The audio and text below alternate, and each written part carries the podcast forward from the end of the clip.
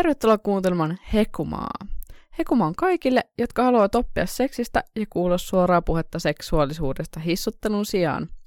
Meidän slogan on TMI eli Too Much Information, sillä me avaudutaan Sepposen selälleen ja Apposen auki ja kerrotaan sulle kaikki omat ajatuksemme liittyen seksiin. Tänään kanssasi aikuisviihteen syövereissä ovat Kaisu ja Melina.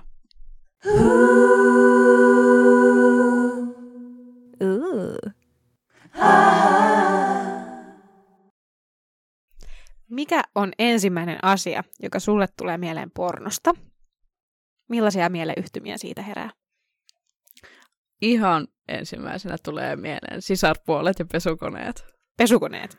Haluatko sä selittää, miksi? Mielelläni, koska ö, jotenkin erittäin klassikko pätkä on tämä, kun joku on pesukoneessa laittamassa pyykkejä ja sitten kummasti juuttuu siihen ja joku tulee paikalle ja päätyy jyystämään siinä takapäin. Tämä on kyllä mielenkiintoinen fantasia, koska onkohan koskaan tapahtunut kenellekään niin, että on jäänyt kiinni pesukoneeseen.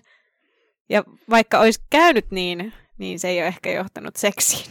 Mm, hyvin epätodennäköistä. Mutta ihan tosissaan puhuen tulee semmoinen mielikuva pimeästä huoneesta, missä joku runkaa niin kuin, ruudun ääressä. Ehkä myös jotenkin todella geneerinen. Ja just, että siinä on se, että nyt on tosi likasta menoa ja tämä on häpeällistä. Mm. Mulle tulee just myös semmoinen niin yksityinen juttu ja semmoinen salainen salaisuus mieleen pornosta. Ensimmäisenä niin kuin herää ajatus tämän inkognito-tilan päälle mm. pistämisestä Chromessa, Chromen selaimessa. Mutta katsotko sä pornoa ja paljonko menee videoita viikossa? Itse asiassa en edes kauheasti. Joskus nuorempana kulutin aika paljon, kun tämä oli vielä niinku uusi asia löytää porno, niin silloin tuli selailtu kaiken näköistä ja löysi hirveästi kaikkea erikoista settiä, mikä sitten johti siihen kierteeseen, että nyt pitää vielä löytää jotain uutta, että mitäs kaikkea seikkailuja täällä on. Mutta nykyään taas ei jotenkin iske ensinnäkään ne överinäytellyt jutut. Ja ei sit vaan jaksa nähdä sitä vaivaa, että etsisi jotain klippejä, mitkä olisi niinku tarpeeksi mielenkiintoisia tai miellyttäisi itseään. Katot se paljon? No nykyään mä katon taas vähän enemmän kuin hetki sitten, ja se varmaan johtuu siitä, että mä oon etäsuhteessa. Mulle porno on niinku ihan tuttu puheenaihe, ja siitä on lähtenyt se tabuleimaisuus jokseenkin pois mun kohdalla, koska mä oon käynyt Susanna Paasosen legendaariseksi muodostuneen pornokurssin yliopistoaikoina, niin kun opiskelin Turun yliopistossa mediatutkimusta.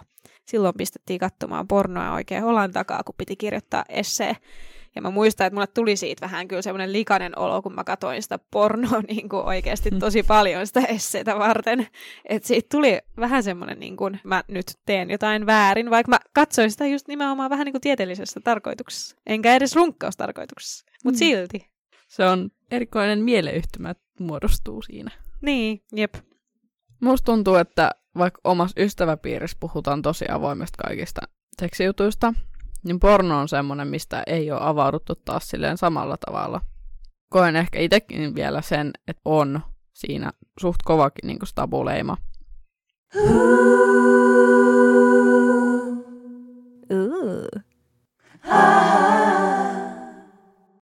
Ja tänään meitä sivistämässä onkin itse valtakunnan ykköspornotutkija Susanna Paasonen ja myös meikäläisen entinen graduohjaaja me jouduttiin vaihtamaan silloin aikoinaan jonkun sun työkuvion takia mun ohjaajaa ja sä et päässyt koskaan näkemään sitä, että miten mun gradu sitten eteni, koska se ei todellakaan edennyt silloin, kun olit minun graduohjaajani. Mutta nyt se on valmis. mikä kertoo paljon. Onneksi olkoon, mikä kertoo tietenkin paljon mun ohjaustaidoista. No ei, se johtuu, se johtuu pelkästään musta. Mutta kerrotko vähän taustoistasi ja kuka olet ja mitä teet? Susanna Paasanen, mä oon mediatutkimuksen professori Turun yliopistossa. Ja tosiaan tässä niin kuin tajusin just, että kymmenen vuotta tulee siellä täyteen. Ja, mutta tällä hetkellä se yksi syy, minkä takia en, en Kaisu sun graduasta päässyt, päässyt paketoimaan, johtuu siitä, että mä olen sivussa, tai olen opetuksesta sivussa, mä teen tutkimushallintoa. Johdan sellaista isoa tutkimuskonsortiota, mikä pohtii intiimistä datavetoisessa kulttuurissa nyt vielä vuoteen 2025. Mä oon tosiaan siis tutkinut monenlaista nettikulttuureja ja niihin liittyen myöskin nettipornoa.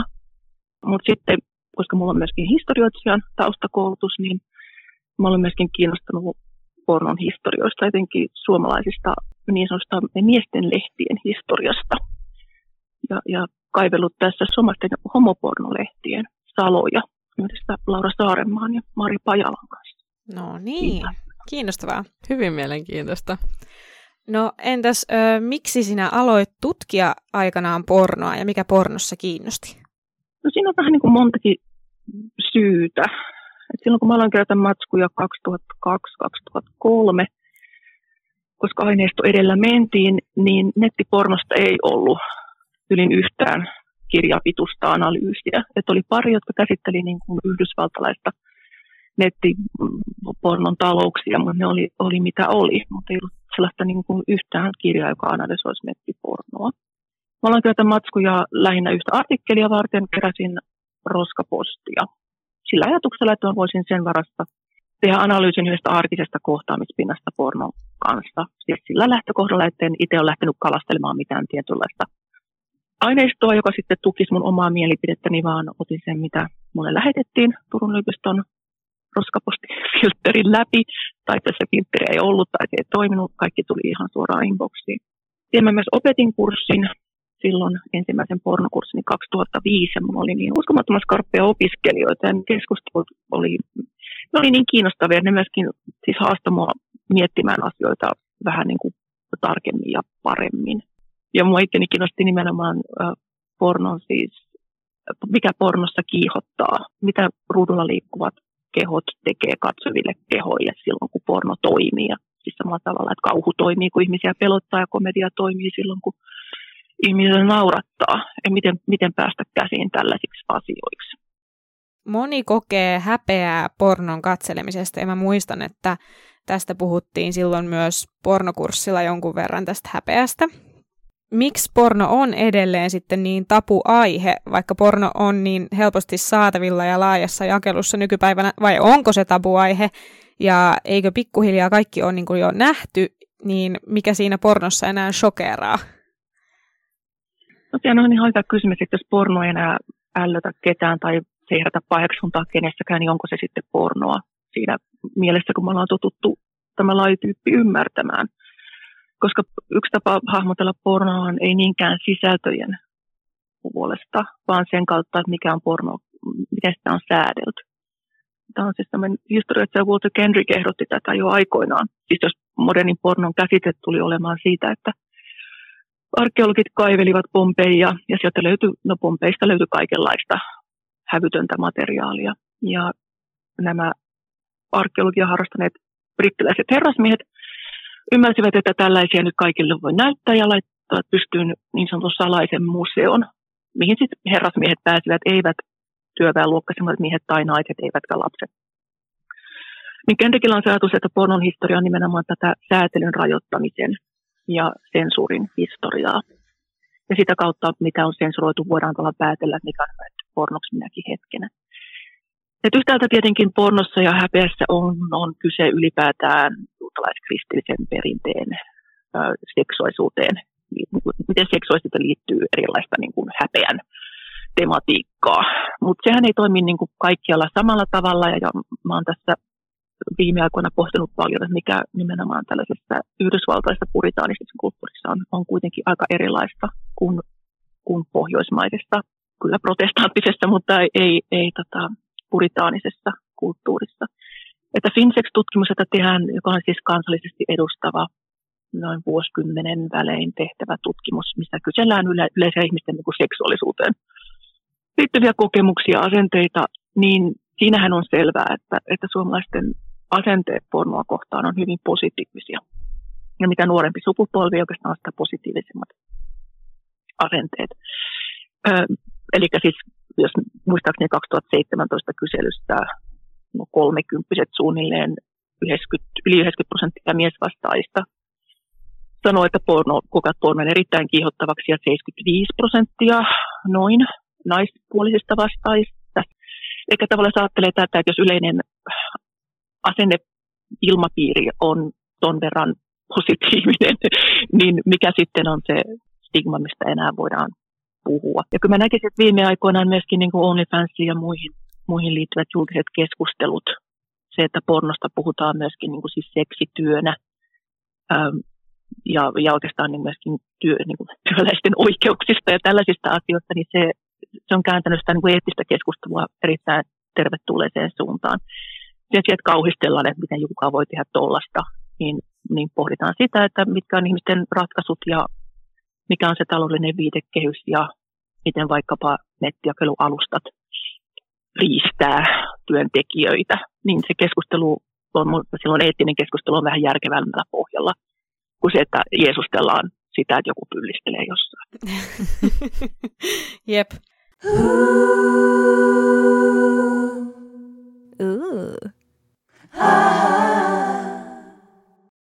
Mietittiin tämmöistä, että miksi tietyt trendit pysyvät pidempään trendeinä pornossa?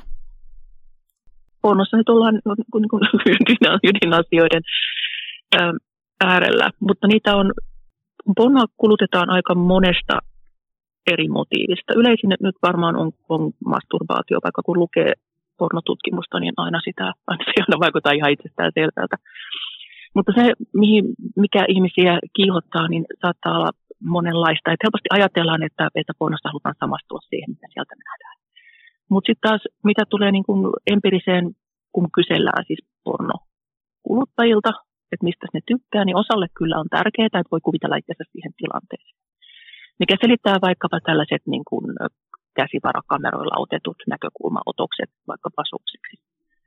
Mutta sitten osalle taas on hyvin tärkeää, että, että ne pornofantasiat on jotain muuta kuin se, mitä, mitä itse haluaa tehdä tai kuvitella tekevänsä.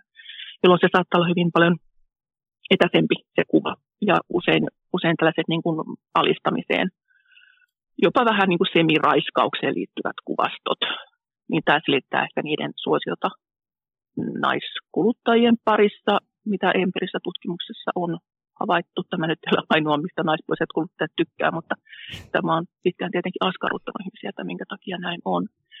Mutta siis tietty peruskuvasto tietenkin, keho, kehohan voi tehdä monta asiaa, mutta ei se nyt niin valtavan moneen asiaan loppujen lopuksi taivu. Eli ne perustavallaan aakkoset tai elementit, rakennuspalikat pornossa, mitkä nyt liittyy siihen, että kuinka monta ihmistä on, on läsnä ja mikä menee minnekin, mitä ne kehot siinä tekee. Mutta sitten on myöskin tällainen, niin kuin porno katsotaan sen takia, että on tylsää ja uteliaisuudesta. Ja tätä kautta kaikenlainen niin kuin uutuus on houkuttelevaa. Ja tätä, kuin tässä mielessä valtavirtaisempi porno on jo pitkään kalastellut kinkin maastossa, hakenut sieltä, sieltä jotain inspiraatiota. Tämän takia tehdään vaikkapa pornoparodioita hittileffoista. Tehdään tällä hetkellä koronapornoa. Tai lääkärifetissipornoa on brändätty uudelleen koronapornoksi ja näin edelleen. Se on tämä uutuus ja ajankohtaisuus juttu koska myöskin liittyy se, että jotkut tykkää katsoa samaa rainaa uudelleen ja uudelleen, mutta usein halutaan myöskin katsoa jotain, mitä ei ole vielä nähty. Kuitenkin sillä tavalla, että se olisi samantyyppistä kuin mikä on nähty, että siitä voidaan saada jotain irti. Mm. Keskimääräiset niin kuin nettipornon katselusessiot ei nyt ole hirveän pitkiä. Et jos kymmenessä minuutissa katsotaan pätkiä kolmesta neljästä leffasta, niin, niin se antaa ymmärtää, että tämä on aika instrumentaalista tämä katsominen. Ja myöskin, myöskin tota, niin sitä kautta tarkoitushakusta. Joo. Ja nyt tuleekin sitten semmoinen oikein hirviö laaja kysymys, nimittäin millaisia vaikutuksia pornolla on yhteiskunnallisesti, eli siis niin kuin, miten arvioisit niitä vaikutuksia, että mihin tässä yhteiskunnassa porno vaikuttaa, onko ne niin kuin nuoret, onko ne kauneusihanteet?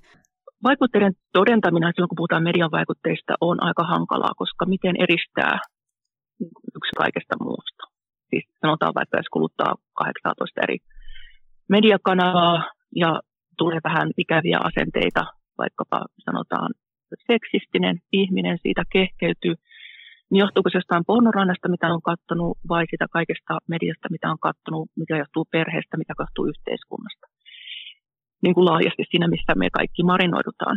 Mitä sen porno on, niin kuin, se on hirveän sopiva tämmöinen syntipukki. Ja tähän helposti, kun mä olen itse myöskin kertonut kulttuurin pornoistumisesta, mutta mä en tarkoita sitä mitään niin kuin raistumiseen rinnastuvaa, vaan sitä, miten pornon kulttuurinen asema muuttui vuosituhannen taitteesta. Koska helposti pornoistumiseen liittyy se ajatus siitä, että porno tunkee jostain tuolta kulttuuriin ja tekee pahaa.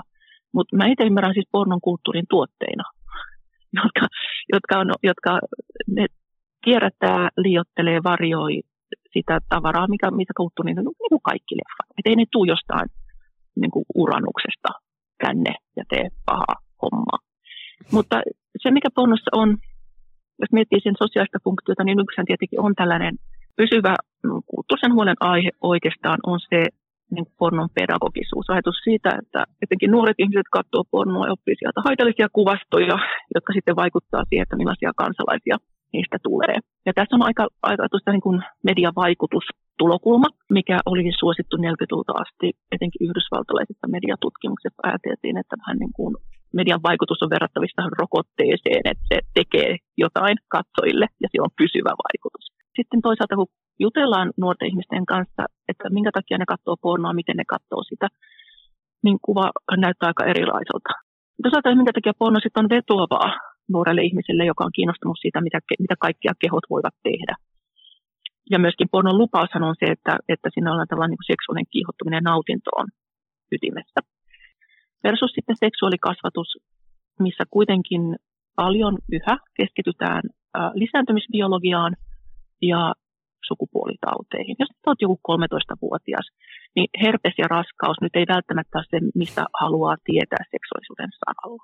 Mm. Ja sitten meillä on tämä niin kuin pornon maailma, jossa tätä, tätä asiaa pyöritellään. Mutta se ei tarkoita sitä, että, että, että nuoret ihmiset nyt katsoisivat sitä tällaisena jotenkin imupapereina tai ottaa sen kirjaimellisesti. Se ongelma, mikä pornossa mun mielestä on tällaisena oppimatskuna, on tietenkin, että, että porno lupaa näyttää, miltä nautinto tuntuu, mutta eihän se pysty, se vaan näyttää, miltä asiat näyttää.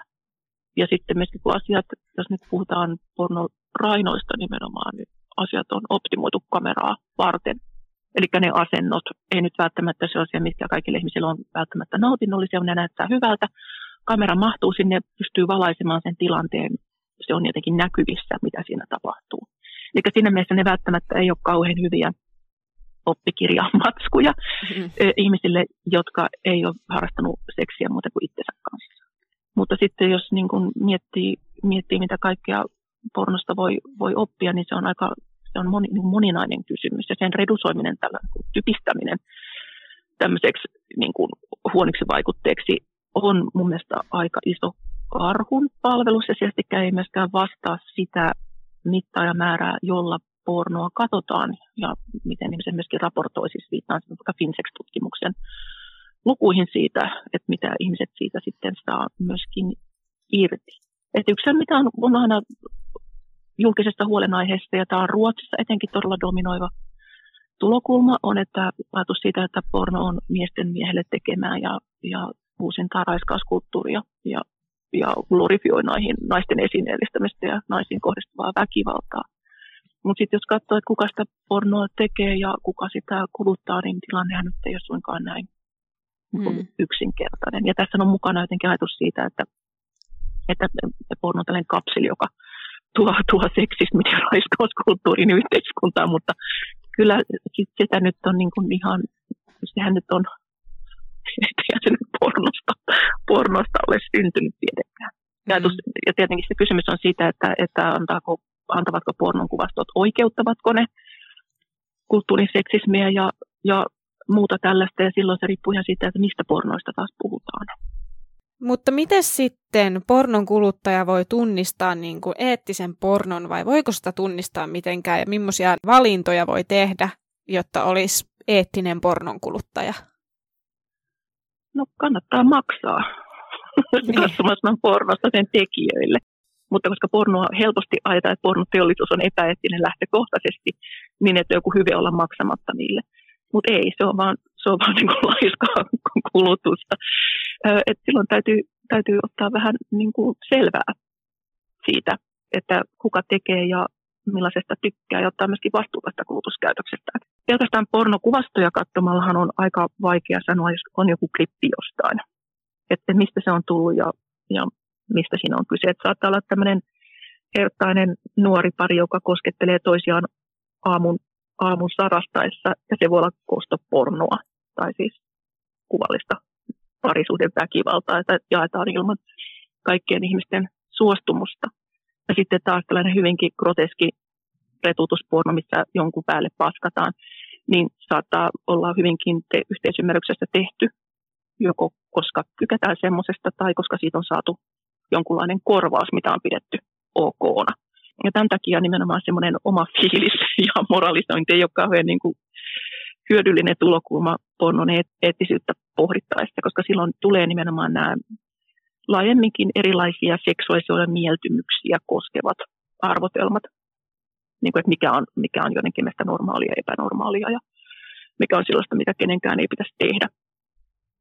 Ja tämä niin kuin ja, ja sitten kaiken muun välinen rajanveto tulee siihen vastaan. Mutta totta kai tämä on hankalampaa, kun miettii, miettii vielä jokunen vuosikymmen sitten, kun oli tämä tallenne, tämä ei tarvitse miettiä 90-luvulle, tallenne myynnin kulta-aikaa. Niin se on vähän erilaista kuitenkin ostaa, ostaa tuote joltain tuottajalta, kun koittaa etsiä tuolta netin, netin avaruuksista asioita, etenkin kun nämä isot jakelustat on niin hallitsevia että todennäköisesti ensimmäiset 30 hakuyritystä johtaa niihin. Niin, kyllä. No mutta siinä oli kaikki meidän kysymykset tällä erää ja kiitos haastattelusta sulle. Oli todella silmiä avaavaa. Kiitos teille. Mähän on aika jaaritteleva tyyppi, mutta sille ei voi mitään. Ei se ollut lainkaan jaarittelua mun mielestä kyllä. Tässä oli oikein kuule asiaa.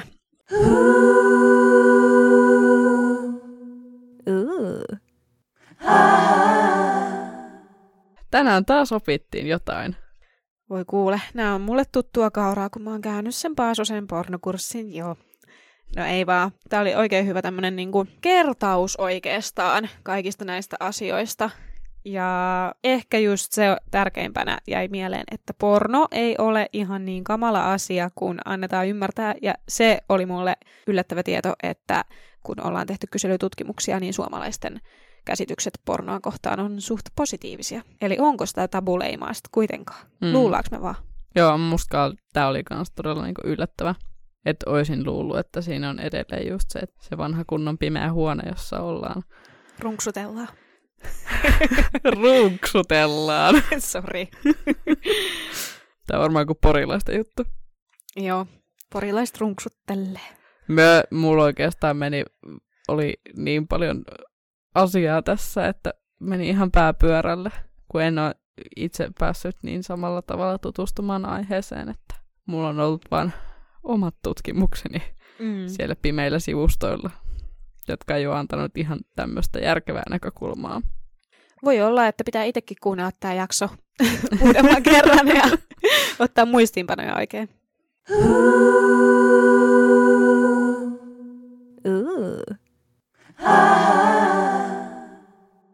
Päivän loppukysymyksenähän meillä sitten on, että mikä on ollut erikoisin porno, jonka olet nähnyt? No kuule, erikoisin pätkä on ollut smurfipornoa, jonka siis ihan elävät ihmiset näyttelivät. He olivat maalanneet itsensä sinisiksi ja heillä oli smurfiasusteet.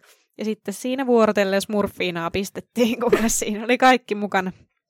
Suursmurfi ja sitten se pahis olento, en mä muista sen nimeä. Joo. Se pahis kuitenkin. Tämä kuulostaa mielenkiintoiselta, pitää ehkä itsekin kaivaa tämmöinen. Joo, siis Paasonen näytti sen siellä meidän kurssilla ja sitten yhdessä hihiteltiin, että en tiedä menikö King Shameauksen puolelle, kun vähän hihiteltiin, mutta olihan se nyt aika hassua. Ja Paasonen koitti kanssa näyttää Two Girls One Cupin, ja mä oon oikein onnellinen, että se ei jostain syystä se pätkä toiminut ja sitä ei päästy katsomaan. Voin sanoa, että se on yliarvostettu. öö, mikä sulla on erikoisin pätkä? Minkä oot nähnyt? Tuli vastaan video, jossa nainen nautiskeli mällistä tehtyä mehujäätä. Nam nam. Olen ehkä nähnyt jonkun verran kaikkea friikkisettiä, niin tämä ei ehkä itselle ollut niin kummallinen itsessään. Mutta siis hyvin yllättävää se, että miten paljon tohon on niinku käytetty aikaa ja vaivaa. Niin. Että Kuinka monta kertaa on pitänyt niinku laueta, että saa semmoisen mehujään niinku kasaa? varmasti kuukausien työ tässä, Niin. että silleen respektiä. Joo, mäkin tutkin silloin äh, mun loppuesseessä sille pornokurssille semmoista homopornosaitia, jonka nimeä en nyt kyllä tässä hetkessä muista, mutta heilläkin oli semmoinen video, missä oli niinku tämmöinen mällimehujää ja sitä sitten työnneltiin jonkun anukseen. Että Herkullista. itsekin olen päässyt näkemään tämmöistä herkkua. Samiksi. Kiitos, että kuuntelit tämän päivän jakson. Kiitos Paasoselle haastattelusta. Ota meidät seurantaan Instagramin puolella. Meidät löytää sieltä nimellä Hekuma Podcast. Sieltä saat aina tiedon, kun tulee uusi jakso eetteriin ja pystyt seurailemaan meidän meininkejä muutenkin.